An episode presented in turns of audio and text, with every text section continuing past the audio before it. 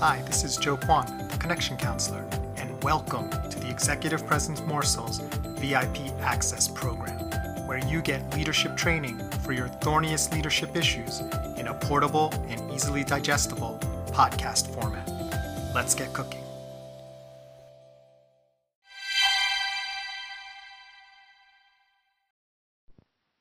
Welcome to the Virtual Presence Series.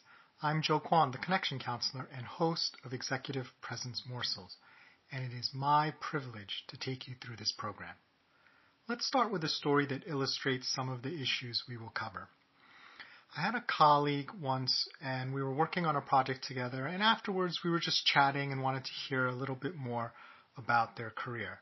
And they mentioned that uh, in terms of work life balance, a funny thing happened where quite early on, before this was typical, her whole department, and I'm using air quotes, was allowed to go virtual.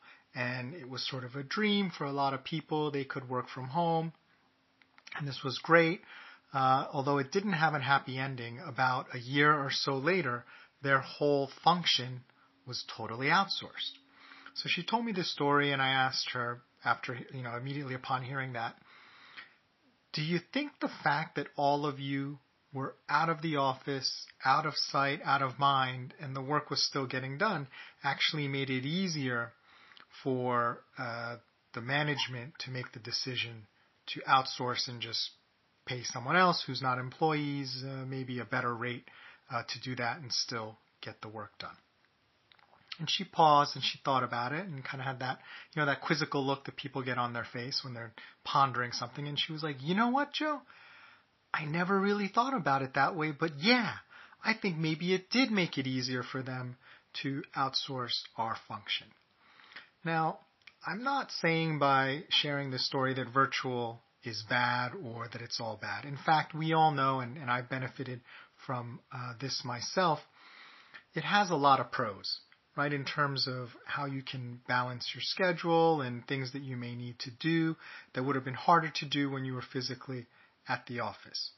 That said, in addition to the pros, there are some cons, and we have to know how to manage some of those cons, such as things that might be out of sight, out of mind. And what we will talk about for this virtual presence series is making an impact with your virtual presence. And to be clear, what we mean by virtual presence is making that impact while you're not in person. So whether it's by phone, video, you're not in the same physical space as the person or people you are meeting with. In terms of an overview of what we're going to cover, the first thing we're going to talk, talk about and tackle is the foundation of virtual presence, what that really is and what makes it and we're going to share three techniques that will help you build this foundation. And they are tactical breathing, minding your hara, and mantra magic. Next, we'll talk a little bit about what makes an inspiring sort of story or oratory. We'll talk about why names matter. And for those Star Trek fans out there, this may seem familiar. We'll teach you something I call the value mind meld. Then, probably my favorite part is we'll talk about the skeleton key, right? You know what a skeleton key is.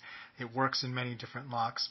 Well, there's a skeleton key for virtual presence. If you guessed that it might have to do with executive presence, you guessed right.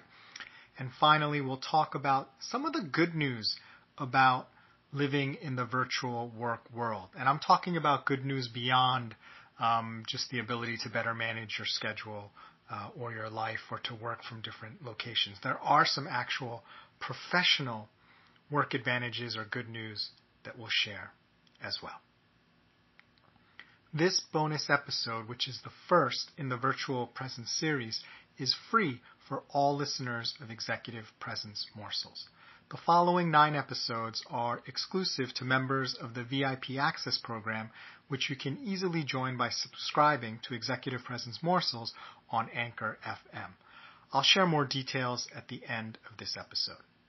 So let's begin with the foundation, so to speak, of virtual presence. So when we're talking about virtual presence, uh, a lot of the key about doing it well is in the second part of that term, presence. It's about being present in two ways, right? Or for two parties. One is for yourself, and you may have guessed the other is for others. So let's take a look at that one part at a time. What does it mean to be present for yourself? Have you ever been watching a performance and you got so absorbed or doing an activity and time just flies, right? You're just so in the flow and enjoying it and you look up and you're like, oh my gosh, where has the time gone? And have you also, when you're in that kind of mind state or flow, being totally engaged and present, you may have noticed, you notice all sorts of things you never noticed before, right? The colors are brighter, things may be moving faster or slower than when you're normally just passing by and not paying attention. You may notice all sorts of things in a different way that you never noticed before. They weren't different. What was different? You were different. Your presence and your ability to receive them is the difference. And that's really powerful to be able to receive and absorb in a way that is much more impactful uh, is very helpful for you in terms of how you engage with people professionally and also just what you can see and learn to decide what to do for your next steps. Now, the second part is being present for others, right? So, you know how some people can be talking to you and answering your questions, but it's just kind of like it's fake, right? You know they're not really paying attention, they, so they can be saying, you know, yes, sure, yeah, they're nodding their head, but you know, you know, they're not fooling anybody. They're not really there. Now contrast that to when you're having a conversation with someone who is treating you like royalty, right? They could be asking asking the simplest question like, how how was that? Restaurant you went to or how was that dessert you had? And you can feel that they really really want to know. They're they're engaged with you. They really care. They're present for their conversation right? And think about how that makes you feel. And think about the difference between when you can give that to someone or be present for someone. So they feel that same way like royalty like the way I, a lot of people describe it is you know certain people who do this you know you feel like you're the only person in the room that they're talking to.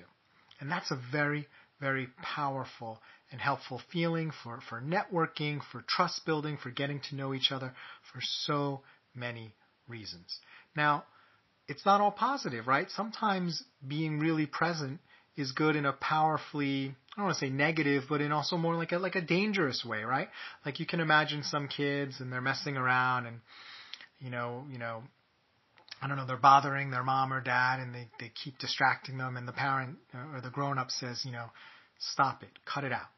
Right? Cut it out. And the kid keeps going and going and going and then something shifts, right?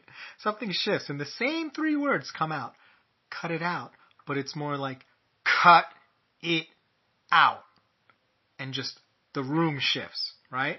And then the kids put down whatever toy that they were like, you know, knocking the grown up with and they back away slowly because they know they shouldn't be messing around anymore, right? Because that presence got real serious where before they were just distracted and they were like, oh, just stop it, stop it. Now they're like, look, I'm paying attention to you. If you don't cut it out, there's going to be consequences and repercussions. So the words are the same. It's the same exact words, but it's the presence that makes the difference. So one way I've heard this beautifully described was by uh, Damian Rivera. He's the CEO of ALPFA, uh, the national organization. I'm on the board of the New Jersey organization as their uh, VP um, of professional uh, training. Excuse me.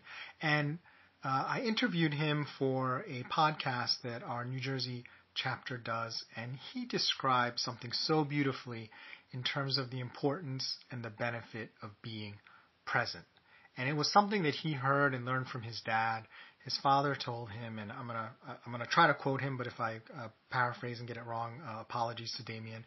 His father said, "If you're going to be there, be there." Right? If you're physically in that space, you, have to be in that space. You might as well be there fully. And the reason, and, and Damian explained this so, so, so well, so eloquently, your presence leads to energy right? When you're present, it, it generates more energy because your energy is fully there in that space with those people.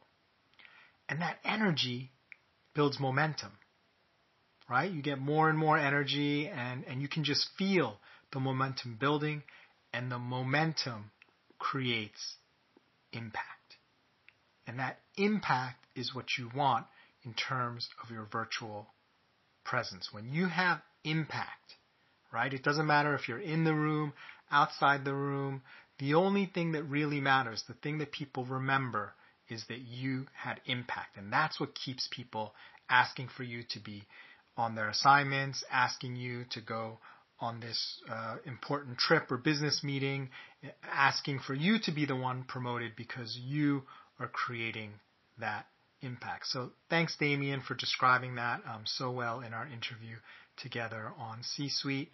Um, I really, really enjoyed the way you explained it, and I always love to hear people pass down wisdom uh, from from their elders.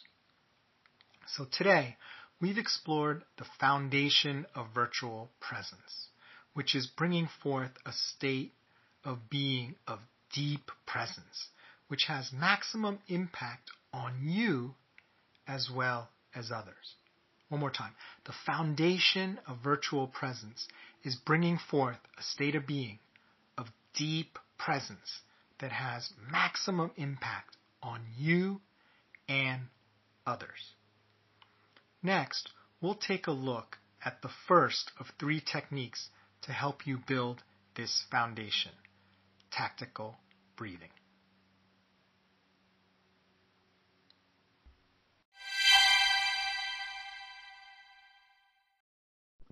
I hope you've enjoyed this first episode in the 10 episode Virtual Presence series.